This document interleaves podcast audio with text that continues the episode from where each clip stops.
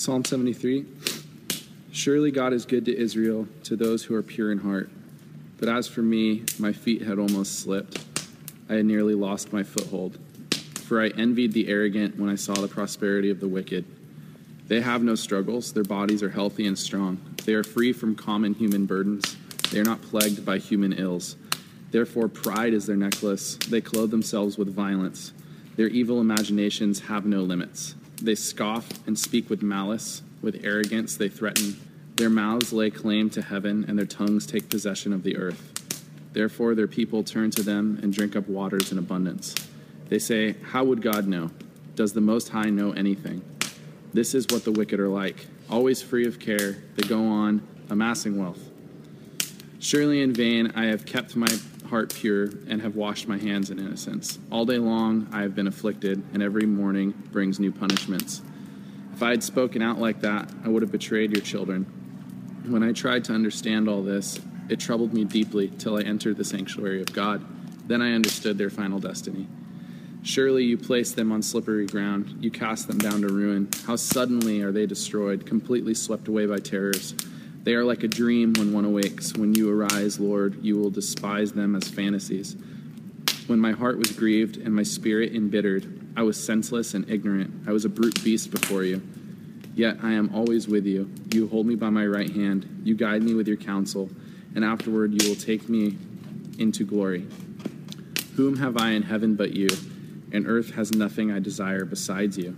My flesh and my heart may fail, but God is my strength, is the strength of my heart and my portion forever. Those who are far from you will perish. You destroy all who are unfaithful to you. But as for me, it is good to be near God. I have made the sovereign Lord my refuge. I will tell of all your deeds. Lord, we just ask that you'd speak to us. God, we as a people struggle with doubt. There's not one of us that has had perfect belief our entire lives. In fact, every time we choose to sin, we doubt you, Lord. We doubt your goodness. We doubt your ability to provide for us, God. We're, we as a people need reassurance. We need comforting, God. We go through things that cause doubt. I just pray that in this moment you'd speak to everyone here who needs a word from you, which really should be all of us, God, including myself. I pray you'd speak today. In your name, amen. Amen. So we are continuing our series on the language of prayer. We've been praying through the Psalms. We've been learning how we as a people can pray by looking at how the Hebrews prayed when they prayed through the book of Psalms. And there's different psalms that speak to different circumstances of life. We've gone through praying through fear and anxiety. We've gone through praying through repentance. We've gone through praying through worship and song. Last week it was so cool to have Emily lead us in worship as we went through the message. But we've been learning to pray through our issues and not just bottle up our emotions, because, like, honestly, we do that all the time. Like, there's so many situations, like in class, when you're really having a bad day and honestly you just want to cry or get angry, but you have to hold it together because of social appearances and because you don't want your teacher to get you in trouble. That's how life is. We have to hold it together and we bottle up our emotions, but God calls us not bottle those things up, but bring those things and lay them at his feet. So the writer of Psalm 73 is this guy named Asaph. Uh, I hope I'm pronouncing that right. But Asaph was a priestly worship leader, psalmist, who actually wrote worship music for the Israelites. So he's a worship leader, he's a songwriter. And we find Asaph in this psalm, he's going through a crisis of doubt. Have you guys ever been there? Like, I've been there. Have you ever been through a situation that was so hard that it left you questioning, like, God, are you real? Do you really care about me? Do you really love me? Like, I've heard these things about you, but I'm having a hard time in this moment actually believing that you really do care about me. I've been there. I think we've all been there. I think that's like that's like seriously one of the most universal human experiences is going through that doubt. And that's why Psalm 73 is amazing. I want to like bring your guys' attention to something, okay? I don't know if you guys caught it when Dylan read it, but this is a psalm of a man who's going through a lot of trials and lot, he has a lot of questions and he's wondering, is God really there? That's in the Bible. Like that's torn. It's it's it's a messy, upset song torn from this guy's journal where he's going through this dark moment in life, and that's put in the Bible. So somehow people's words doubting God become God's words to doubting people. Do you realize that? God took the angsty poem of this dude who was doubting him and used it and intentionally put it into the scriptures so that we, as people who doubt and struggle, had resources when we do. That's awesome. I love that. Like, I love that the Bible is not just people all the time going, yeah, God is good, God is great all the time, just believe it, don't ever question it. There's passages in the Bible with people struggling through their faith, and that's super profound. There's passages in the Bible where people in the Bible are doubting that what the Bible says about God is true. That's encouraging for us who go through that. And the scripture acknowledges that the Bible sometimes can be hard to believe for us. It includes the experience of those of us who struggle to believe right in there. How does the psalm begin? Look at how, how does the psalm begin? What's the first verse? Surely God is good. He says, Surely God is good in the first sentence, and then he goes on in the rest of the psalm to talk about how he's not sure if he can actually buy what he's selling there. And the Psalm 73 is the story of how this guy Asaph prayed through his experience, and it's super relevant. We've all been there, we've all doubted. And the sources of doubt are super complex. Like, you guys probably all have different doubts for different reasons in your life. The source of where those doubts come from, that's different for all of us. And we have this beautiful prayer. It's a huge resource for doubters. So let's just let's just jump in. Whether you're somebody here, you've come here and you've got doubts, or whether you're here and you're someone you don't have any doubts about anything, you know what? You will eventually. You'll go through something hard hitting in your life, and it's going to cause you to have those moments of weakness. So, whether you're a current doubter or a future one, let's jump in and see what it might say to us.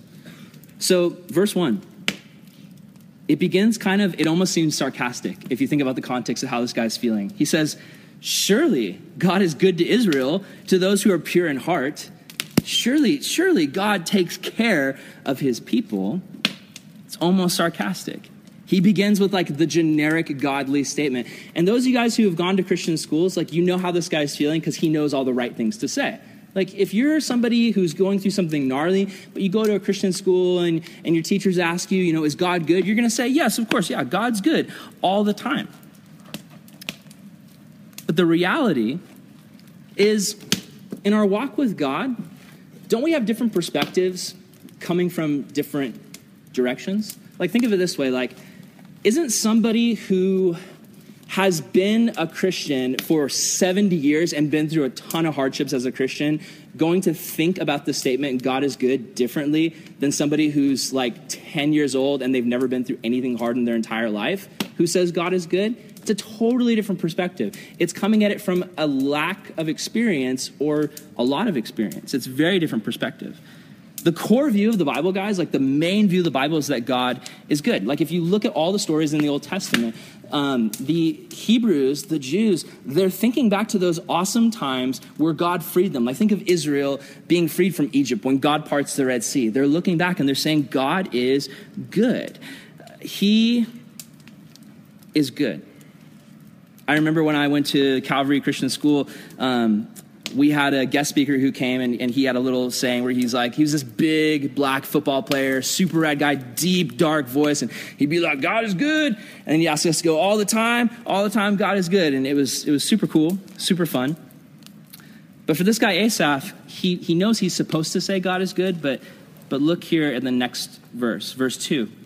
So he says, Yeah, God is good. Yeah, surely God is good. But verse 2, but as for me, my feet almost slipped. I had nearly lost my foothold when I envied the arrogant, when I saw the prosperity of the wicked.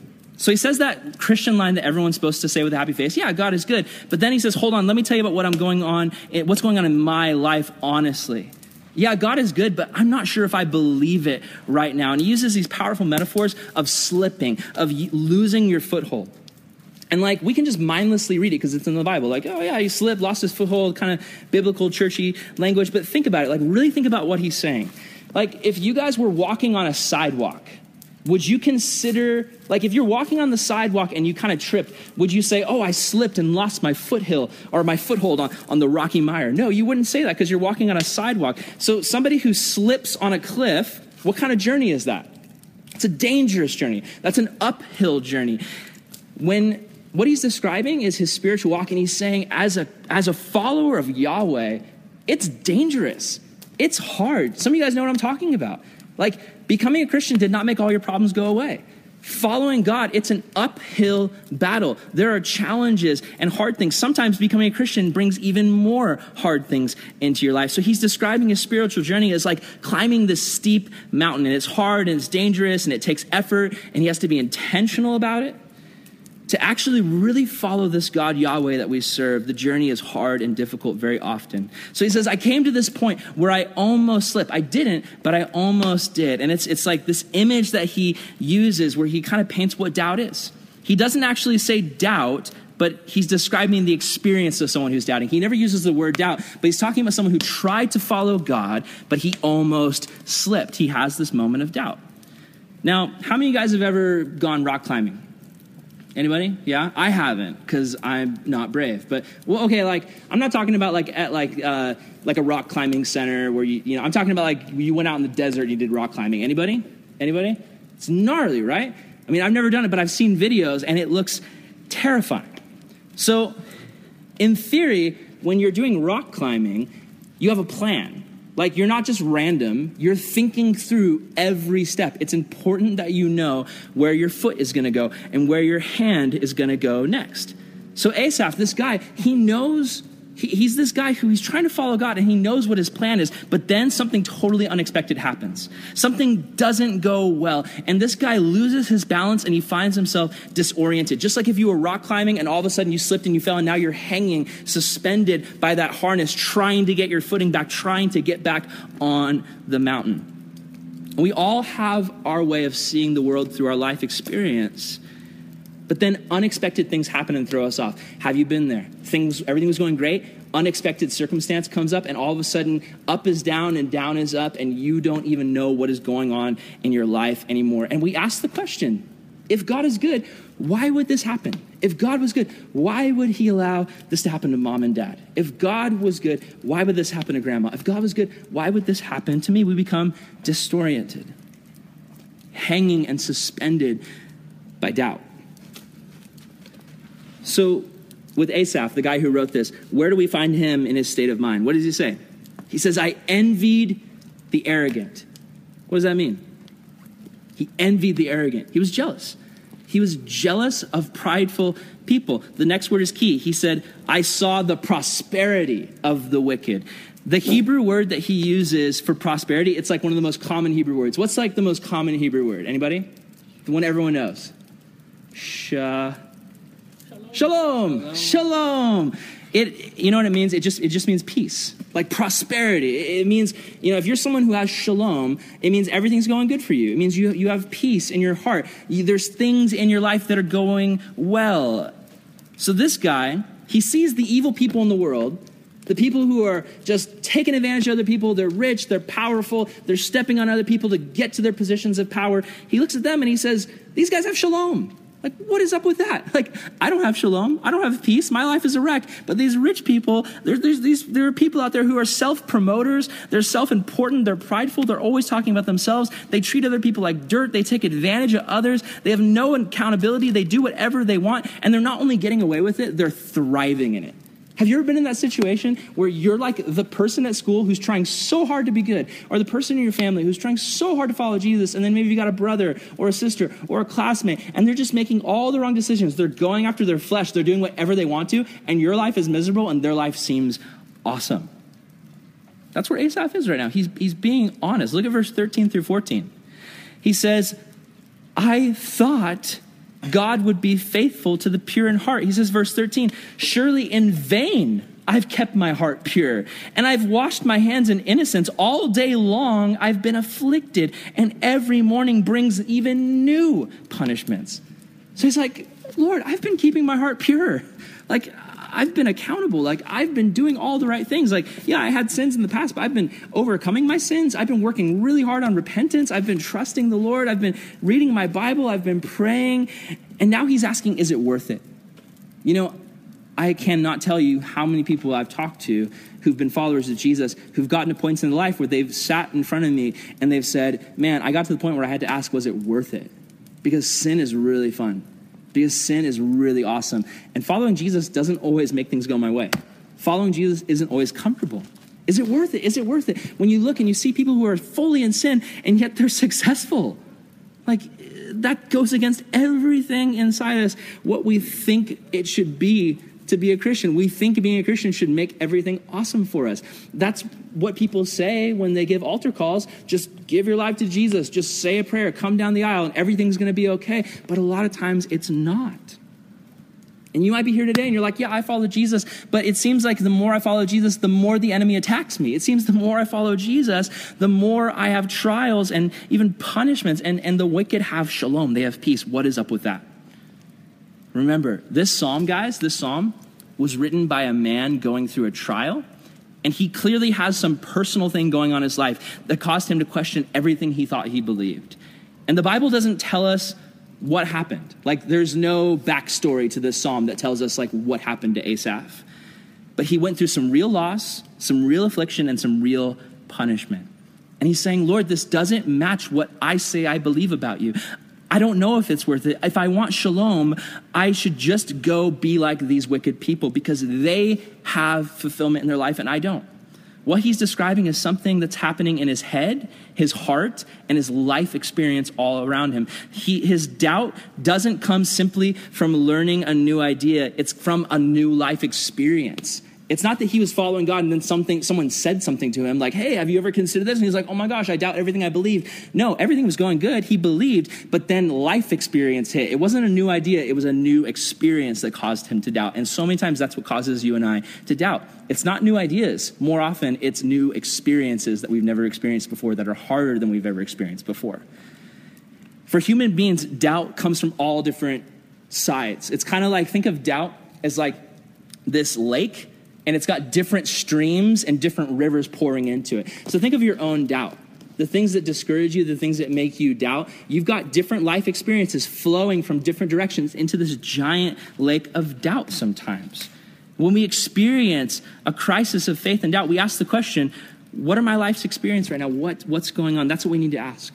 When you guys experience doubt, you need to ask, what's going on in my life right now? If you're here tonight and you're experiencing doubt, ask the question, what is going on in my life right now that's causing me to doubt? Asaph had experiences that caused his mind to question what his heart said was true. His mind had been taught to believe that God is good. Guys, doubt attacks the mind and the heart.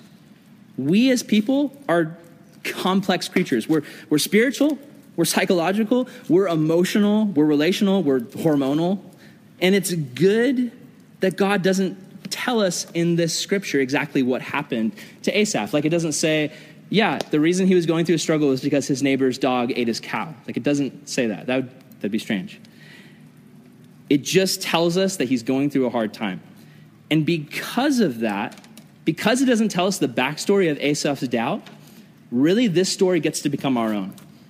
Because we don't know their circumstances, we can make this apply to us. It's this universal experience of doubt. This prayer that Asaph prays in Psalm 73 can become not just his prayer, but your prayer and my prayer. And obviously, it's an unpleasant experience. But does unpleasant always mean bad? Think about it. Does an unpleasant experience always mean bad? If Asaph never went through what he went through, would we have Psalm 73? Would we have it? No, it, it wouldn't be in the Bible, it wouldn't be written.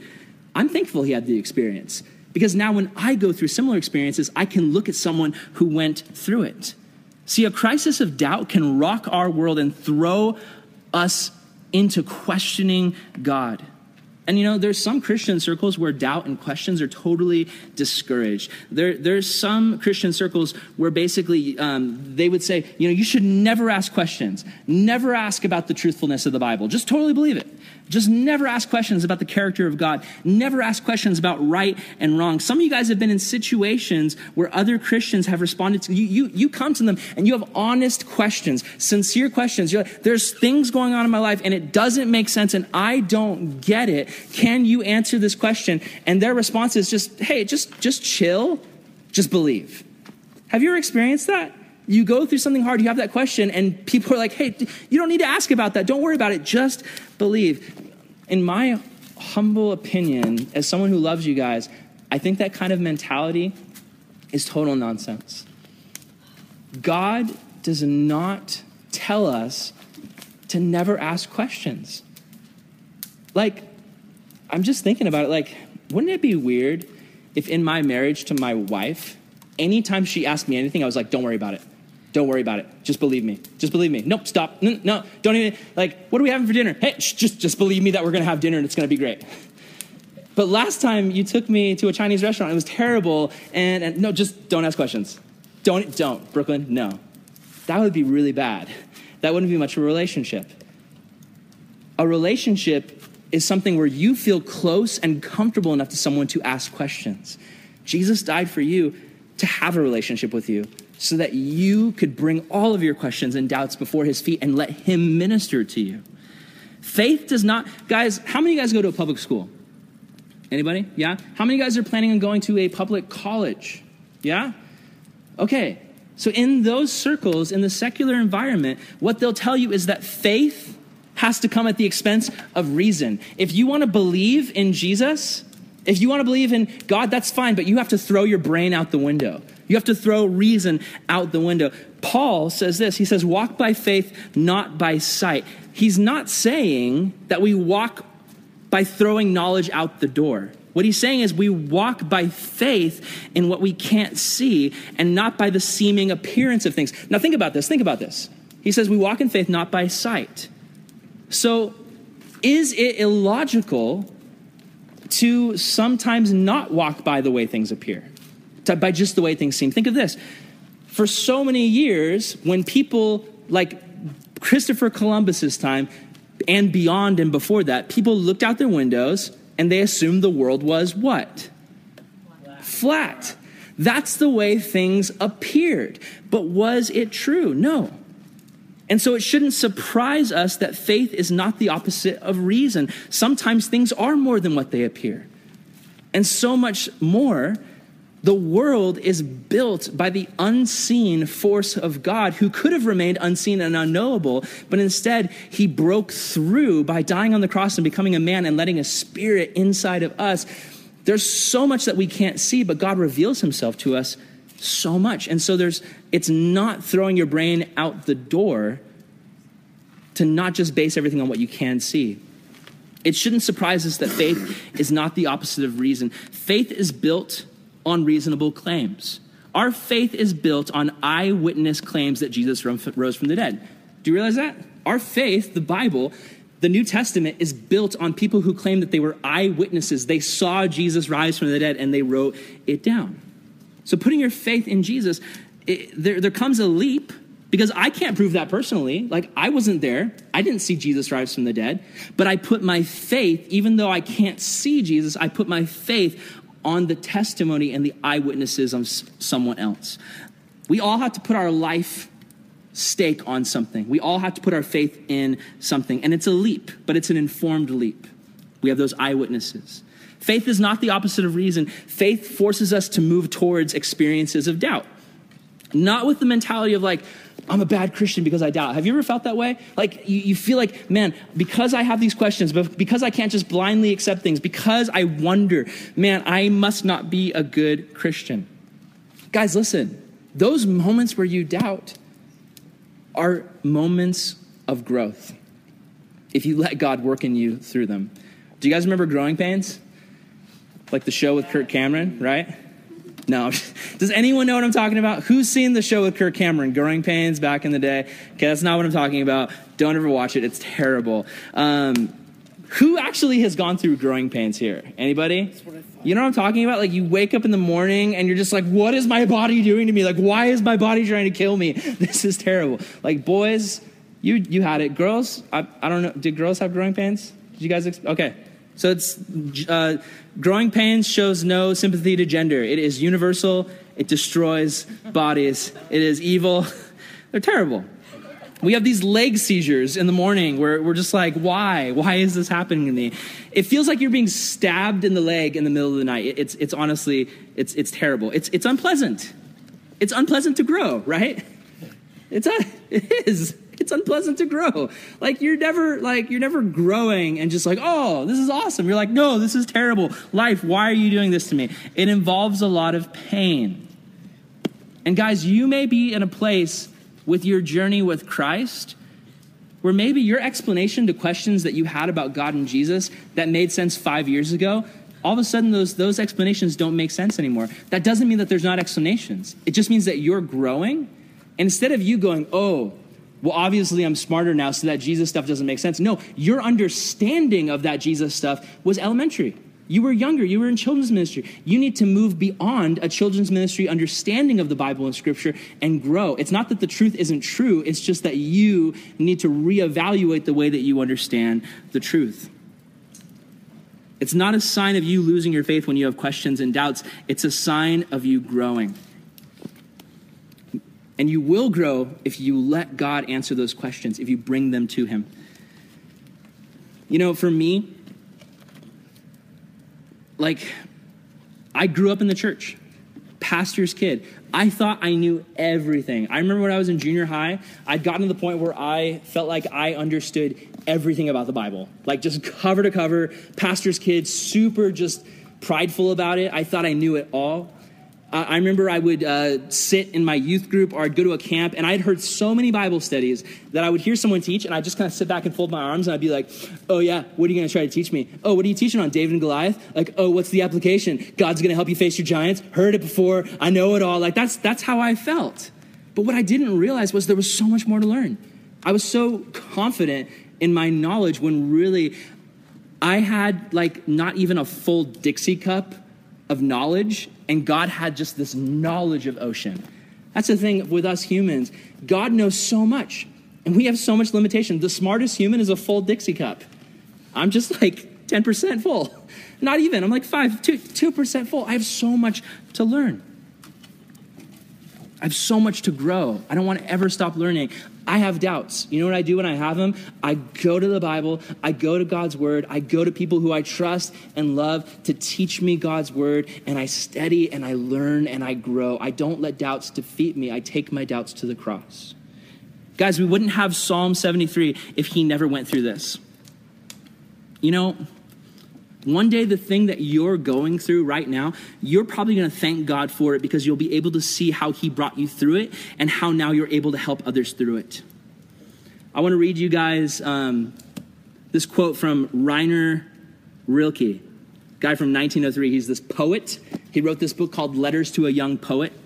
He's the senior poet writing to this young man who's aspiring to be a poet. He wants to be a poet. So he's writing, a, writing to him, and he says this. He says, I would like to beg you, dear sir, as well as I can, to have patience with everything unresolved in your heart, and try to love the questions themselves as if they were a locked door or books written in a very foreign language. And then he says, Don't search for the answers, and I don't agree with that. I think you should search for the answers. But he says this Don't search for the answers which could not be given to you now because you would not not be able to live with them now.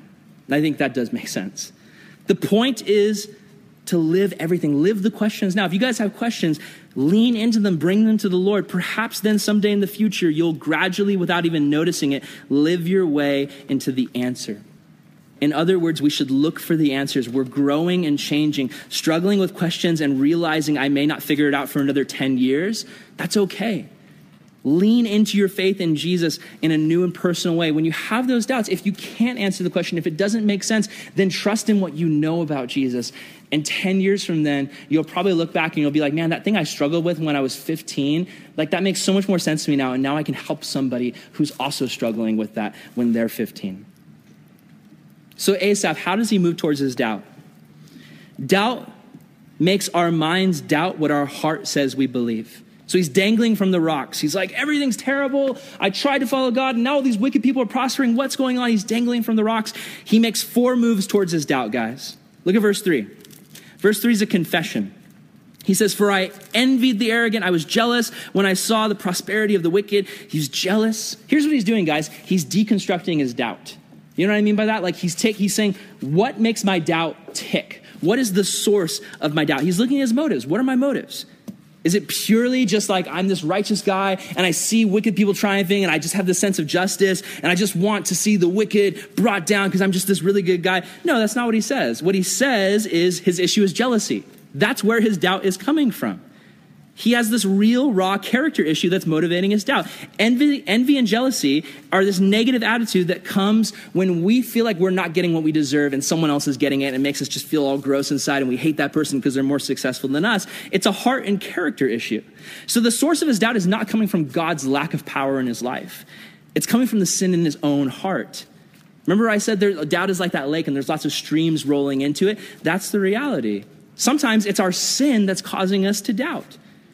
We might say, I've been good, I've been righteous, other people are sinning, and life for them is good. I've been washing my hands and keeping myself pure. But the reality is, if we have sin in our heart, it's going to cause us to have doubts. And that's where we have to do some heart surgery. When we struggle with doubt we, and we put it all on God, we say, God, this is your fault. You're not coming through. You're not doing this. We need to ask, is there actually something in my heart that's really the source of this doubt? I say, absolutely. I was listening to this friend talk about it, and he was saying this. He said, when this is a quote from my friend, he says, Man, when I went to youth group growing up for years, it wasn't intellectual objections that kept me from following Jesus. It wasn't like I was sitting in youth group and I was like, I can't believe in a creator God. I can't believe that God created the universe. I can't believe that a God could send a son to die for me. It wasn't intellectual objections that kept me from following Jesus. No, he said, it was the fact that I wanted to live my, my life my way.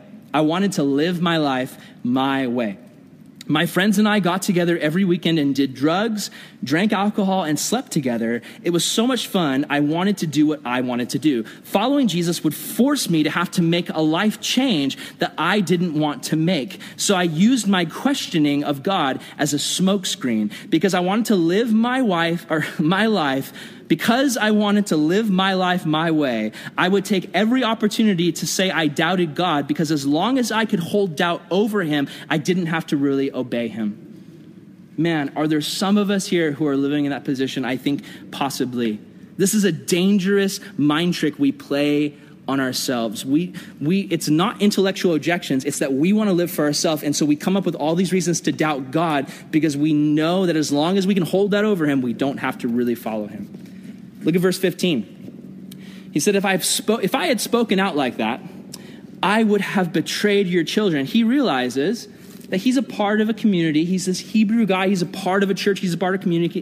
community. So he's saying, if I had spoken out and said, God, you're not true. God, I don't believe you. All this stuff is terrible. He said, I would have betrayed your children. I would have betrayed all these other people. He realizes his faith is connected to others. And then he says this in verse 16 When I tried to understand all this, it troubled me deeply till I entered. Look, verse 17, till I entered the sanctuary of God then I understood their final destiny. This is so interesting. What does he do? He's facing doubt. He's facing struggle. He's at a place where he feels like his footing is slipping. He's questioning God. What does he do? He goes to church, kind of. He goes to the temple. What's the temple back then? Guys, the temple, it's different than our little backyard thing we have going here. Um, the temple was constantly full of worshipers and they worshiped in different ways. There was people who were singing. There was choirs. There was sacrifices, animal sacrifices to atone for sin. There was actually classes in the temple where people would learn about Yahweh and his ways. There was people who were doing worship services in the temple and there was people who were praying in the temple. And somehow this, this brings this key turning point for him. He's dealing with struggle and he's dealing with doubt. What does he do? He brings himself to a community of faith. Guys, remember, doubts are not as a result, a lot of times from learning new ideas, a lot of times they're a result from new experiences. You can't really think your way out of a doubt too often because it's not just thinking that brought you into the doubt, it was life experiences. So before you change your thinking, I encourage you, change your life experience. The object of our faith is not a thing, it's a person. I can rearrange the furniture in my head over and over again about my wife. Like I can think different things about her. I can think of change the way I think about her. I can like we we're mental creatures. We can force ourselves to think different ways. But you know what? Nothing is more powerful than actually going and being with my wife Brooklyn. And I love to think about her all day. I actually put a desk in my office that she can sit at where like it's like right across from me so I can just stare at her all day while we're working and it's fantastic. Like when I'm not with her, I'm constantly like I wonder what she's doing. I wonder what she's eating. I'm like just is she having a good day? I'm going to text her right now. I miss her so much. I love to think about her all day, but nothing replaces actually seeking her out and being with her. Calling her, "Hey honey, let's go to a restaurant. Let's go to a date. Hey, let's go home. Let's sit on the couch. Let's watch our favorite TV show. Let's make dinner together. Let's hang out. Nothing replaces actual time together. Guys, we know that the church is the body of Christ, and when we spend time with one another, we're not just engaging in like intellectual mind Olympics about Jesus. When we spend time together, we're with Jesus because we're the body of Christ. And we don't know what he happened when he went to the temple. We don't know what changed it for him. He's going through all these struggles, he's going through all these trials, and he shows up at the temple. Was it a song? Did he hear a song and he just he heard a lyric in some ancient Hebrew song where he's like, "Oh man, that speaks to me." Was it a message? Somebody was preaching, somebody was teaching a class and he's like, "Oh man, I needed to hear that." Was it a conversation just with another person where that person steered him to the Lord? We don't know. We're not told. We just know that he had a bad experience that shook his faith, so he went and joined in the experience of what God was doing to find his faith again. Do you have intellectual questions about God? Ask the people you know and love and who study the Bible, and they'll help you. That's what we're doing in small groups tonight. You're going to ask the people who know and love you hard questions, and together you guys are going to sort through them because that's what the body of Christ does. And I guarantee you guys, you're not the only ones who had the questions that you ask. This psalm is a 3,000 year old poem that he's, and he's asking the questions that we ask God, are you there? Do you care? Will you help me? I don't understand why this is happening. It, it's, it's like, I'm so glad that this psalm is relevant, right? Like, we, we've all been here. There's been so many times I've talked with people who struggle and they're asking questions and they're wondering, like, man, like I thought God was real. I thought he cared, but man, he wasn't there when my parents divorced. He wasn't there when I got hooked on drugs. He wasn't there when my life started falling apart. And I just asked them, I'm like, who are you talking to about this? Your mindset is that God doesn't care. Who are you talking to about this? Are you talking to your pastors? Are you talking to your Christian friends? And they say, No, I stopped going to church and I don't have any Christian friends. Well, there you go. If you're constantly surrounded by people who are preaching to you that God isn't real and that He doesn't care and that He doesn't exist, then that is where your mentality is going to be. You're in a life season where you're not surrounding yourself with the community that loves God, so of course you're going to be struggling with doubt. If it's dark outside, does moving farther away from the light make things better for you? No, absolutely not. And so as we go through times of darkness and strife, like move towards the light. Guys, we are the light. Remember, Jesus says, You are the what? The salt. yes, you are the salt, but he says, You are the light of the world, the salt of the earth and the light of the world. You may be in a class setting. I've known students from this group who went to college and they encountered new ideas. Teachers who spoke against God said, All that stuff you learned at Calvary Christian isn't true and they lost their faith. But what's going on in that situation? In that situation, if you're at a school where they're talking trash about the Lord, that teacher probably has an axe to grind against Christianity. And there's probably a lot of students in that class who also don't really care for Christianity. And you're afraid to say that you're a follower of Jesus. Maybe that's one of you guys today. Maybe in your classroom, maybe some of you guys who are in college, maybe at your workplace, you're afraid to talk about Jesus and your faith, which is a huge part of what we're called to do as Christians. And you're meeting all these intelligent people. Here can, here's a huge problem that can happen, guys. This, this is where it gets freaky, especially if you've been sheltered and in a Christian bubble your entire life, and then you get out of the Christian bubble you might be in a situation where you meet some really intelligent people and some of them are even better, nicer, more moral people than you are, but they don't believe in God. That'll throw you for a trip. You're like, wait, I believe in, I believe in the Lord, but I do way worse stuff than these people and they don't believe in God. What is that about? You're not going to think your way out of that experience. You need to enter into the temple. I know I'm making it like, I know I'm like really hitting this whole like temple thing hard here. It's important. Guys, we don't do this. When we go through doubts, we don't deconstruct them. We don't go to the source and say, Why am I doubting? What's causing me to doubt? And we don't take our doubt into our faith community, we run from it. A lot of times when people doubt, when they're going through hard times, they run away from church. They don't want to come. Hey, are you coming to youth group tonight? Oh, I'm busy. I got plans. I got things to do. When really, I don't want to come because what I'm struggling with makes me feel like I'll be rejected. And everyone at youth group and everyone at church just has to have it all together and they have to have no questions and no doubts and no sins. No, Jesus says that this here is a hospital and he's the doctor and the sick need to come to him. We don't come to youth group to talk about how perfect we are. We actually come every week to talk about how imperfect we are and how much we need a savior. So let's see what the writer of the psalm does next. He says, Surely, He's talking about, surely, Lord, you placed the wicked on slippery ground and they brought, they're brought down to ruin. What did he say about himself? He says, I almost slipped, I lost my foothold. And he deconstructs his doubt and he enters into the temple. He comes to church. He comes to the community. He realizes, okay, there's huge problems in the world and I have to work through that. But if I compare my foothold to theirs, they're actually way worse off because they reject God altogether. It's so important to realize this. Um, let me find what verse that is. I lost that. I didn't put that verse in my notes, but I'm going to find it really quick. Look at verse, here we go, verse 17. So he says, I entered the sanctuary of the Lord, and then I understood their final destiny. He says, Surely, Lord, he's talking about the wicked people. Surely you place them on slippery ground. You cast them down to ruin. How suddenly they're destroyed. How completely swept away by terrors. They are like a dream where no one wakes up. When you arise, O Lord, you will despise them as fantasies. So is, here's what he says. He says, he looks at his situation. He goes, My situation is terrible, terrible. Going through all this doubt and discouragement. Then he deconstructs it. He says, What's the source of my doubt? Jealousy.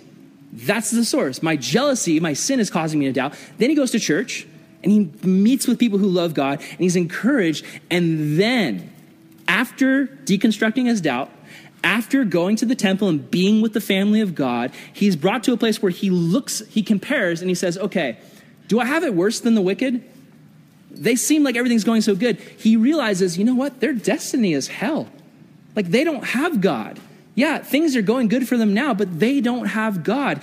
I have a God who loves me. I have a God who cares about me. It's important to realize this, guys. Culture tries to tell us the opposite of faith is reason. It tries to tell us there's belief and there's unbelief, but that's completely untrue. The reality is, it's not belief versus unbelief. It's belief versus belief because everyone believes in something. The only way you can challenge someone's belief is if you know the belief you're standing on, the belief that you're standing on is superior. Example Christianity versus um, like creationism, God created the universe, versus there's no God and the universe just exploded into existence, which is the primary, most common belief. The Big Bang created everything, there was no God involved. Here's my question because science would say, well, Christians, you believe in something, but we have science. No, the reality is it's belief versus belief. You have to believe in something. Was I around when God created the world? Was I? Did I see it happen? No. Scientists who believe in the Big Bang, were they there for the Big Bang? Did they see it happen? No. So, the origin of the universe from both our perspectives is something we did not observe and we cannot prove. So we have to have our faith in something. Does that make sense? Are you with me? Do you guys get that? So for me, when I look at the origin of the universe, I, I try to reason and I think, okay, if the beginning of something I cannot prove, can I, can I prove God created the world? Was I there? Do I have pictures of it? Can I show you? No. I cannot prove the beginning of that. That doesn't make sense. Uh, and if I'm honest, as a Christian, I can admit it doesn't make sense that a God who's always existed and no one created him, but he created everything, does that really make sense to our human understanding? No, that doesn't make sense, honestly. So then let's look at the other side the Big Bang. In the beginning, there was nothing. Nothing exploded, and from order came a, or from chaos, from complete chaos, from complete randomness came a universe that just created itself out of nothing. Do either one of those things make sense? I mean, as a Christian, I know we're supposed to say, "Oh yeah, Big Bang doesn't make sense," but if we're honest with ourselves, based on our human understanding, a God who no one created, who's always existed, created the universe. Like, does that make sense? No. Like, to our own human understanding and reason, it does not. So here's what I say if you cannot prove by photographic evidence the beginning of something, then test it by the outcome. So think of it this way Big Bang Theory. Order comes from chaos. Do we ever see that happening? Ever, ever, ever. Do you ever throw a bunch of paint buckets against a wall and it creates the Mona Lisa? Do you ever put a bunch of monkeys in a room and have them bang on typewriters and they produce a work of Shakespeare? No. Chaos does not ever produce order. We never are walking down the street and we see new species and life generating out of nowhere. It doesn't happen. There's not a pattern. So scientifically, we're saying, okay, this thing happened where chaos produced order, and yet it never has happened again. It's never reproduced itself. Now let's think. The Bible says, in the beginning, a creator created. And from order came more order. Do we see creation happening all over the place in our world? Yeah. We see people making art, people painting, people recording songs, people making babies. Like we see creation literally happening all over the place. The world is ordered in a pattern of creation. The Bible tells us that we were created in the image of a creator God. We are creators. Christian created this fire. Trevor helped. He's a creator. It's so rad. So, eh, so anyway, that I went off on a tangent. There's belief and there's belief. It's not belief versus unbelief. It's belief and belief. Are you with me? Yeah? Oh, yeah. All right. You need to compare them, guys. Crucial skills to learn in our culture is to think. You will sink if you don't learn how to think. Seriously, you will sink. I'm, I'm not like just saying that because it rhymes. As you guys go on in our society to secular schools, you will sink if you don't learn how to think. And it's not being about a brainiac, it's about learning how to process your faith. There was a friend of C.S. Lewis, you know, the guy who wrote Chronicles of Narnia. His name was uh, Sheldon Vanauken. So good, right? He talks about his conversion to faith. Like he's this college student. Here's how he comes to the Lord. He says, When it came to believing in Christ, there was a gap between what was possible and what could not be proved.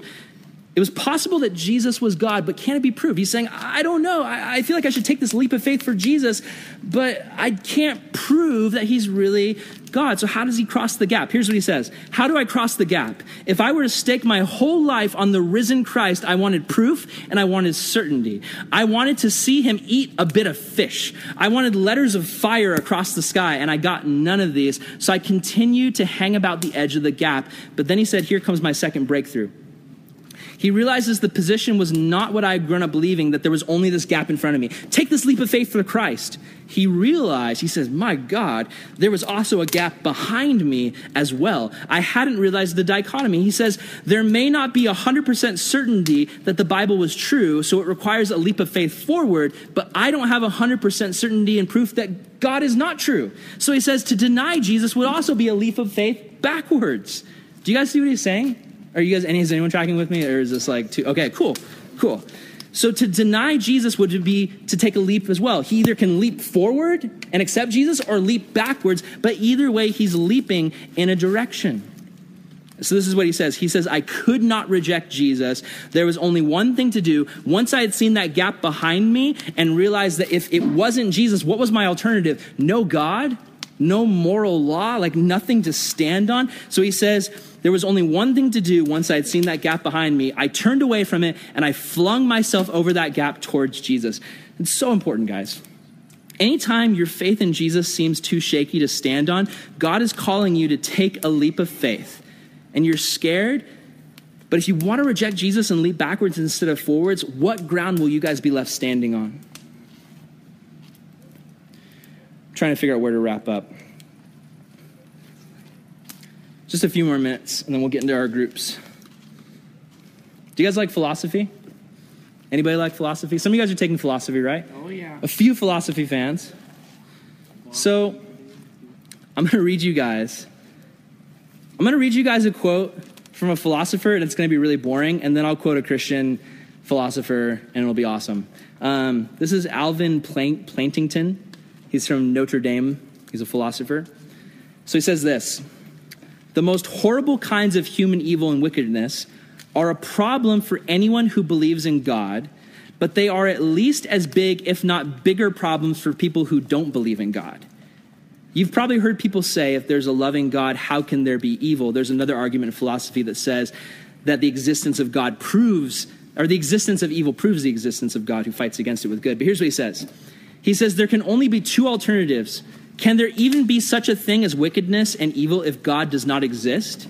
And we are only here by random chance? He says, I don't see how. This is actually a secular philosopher. And he says, I don't see how, how that's possible. He says, an atheistic view of the world has no logical place for genuine moral obligation. The strong eating the weak is completely natural in the animal kingdom. You have no foundation for saying it's wrong and evil. If, if a crocodile eats a duck, are you like, that's evil, that's satanic?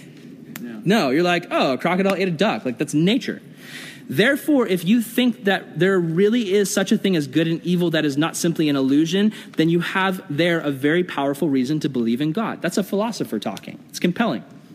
Trying to take God out of the picture while still saying the world has a moral law is like sawing off the branch that you're sitting on. It's, if you're saying I'm trying to remove God, you're going to be like, well, then wait, where did I get the idea that the world is a just and good place in the first place? Suddenly, the things that outrage you assume that you believe in God in order to be outraged. God says, don't steal. It's his moral law. So if you don't believe in God, you can say, like, hey, I'd prefer you not break into my house and kill me and steal stuff, but can you actually say it's wrong without God, without a moral law? How can morality really exist if we're just molecules bumping into one another? Which is what secular science says. Like, we are the product of random chance. We are literally just atoms and molecules, molecules bumping into one another. So, why even care about one another? But in our hearts, we know we're supposed to care about one another. There's a moral law written on our hearts. Annie Dillard had a way more sarcastic and awesome way of putting it.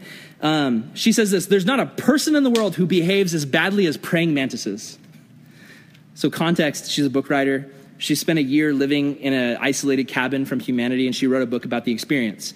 So, she's sitting in this cabin, isolated from humanity, like watching nature destroy itself. And, and she realized, like, nature is super scary and violent and, like, unforgiving. The strong devours the weak. So this is her quote. She says, There is no human being on earth who behaves as wickedly as a praying mantis. But wait, you say, there is no right and wrong in nature. Right and wrong is a human concept. Precisely, we are moral creatures then in an immoral world. Or consider the alternative it is only human feeling that is freakishly amiss. All right, then, it's our emotions that are amiss. We're the freaks. The world is normal. You know what? Let's all go get brain surgery to have our brains removed to restore us back to the natural state of animals. Then we can leave lobotomized with our brains out, go back to the creek, and live on its banks as untroubled as any muskrat or grasshopper. So he's saying if that's if there's really no moral law, let's all just go get brain surgery and we can go out and we can eat one another and kill one another like animals do and not have to feel bad about it. Do you see the point she's making? She's comparing the foothold. She's saying the worldview of the Bible, you can stand on that. What can you stand on the worldview that there is no God? Do you have anything to stand on? So many times we can face doubts because the person denying Christianity to us seems so smart. Guys, don't give in. Use your brain, or if you don't want to use your brain, talk to somebody who is using their brain. You're living in a society where you th- you're surrounded by people who think differently than you as Christians. Even sometimes in a Christian school, you're surrounded by people who think differently than you. They don't want to follow Jesus. They don't believe that's the way. They don't believe that's the truth. They don't believe that's the life. You can either constantly be sucked into doubt or you can learn to compare beliefs and grow. Final thing look at verse 21. He says this. This is so good. This is, this is just the awesome wrap up to the psalm as he prays through it. Look at verse 21. He says, When my heart was grieved and my spirit was bitter, I was senseless and ignorant. I was a brute beast before you. He says, Man, when, God, when I was when my heart was grieved, I was I was ignorant. I was like a stupid animal. I, may, I could make no sense in my life. I looked at my life and I was like, this doesn't make sense. Right there in that place, he comes to this realization. Look at verse 23. He says, Yet, God, you know what? I am always with you.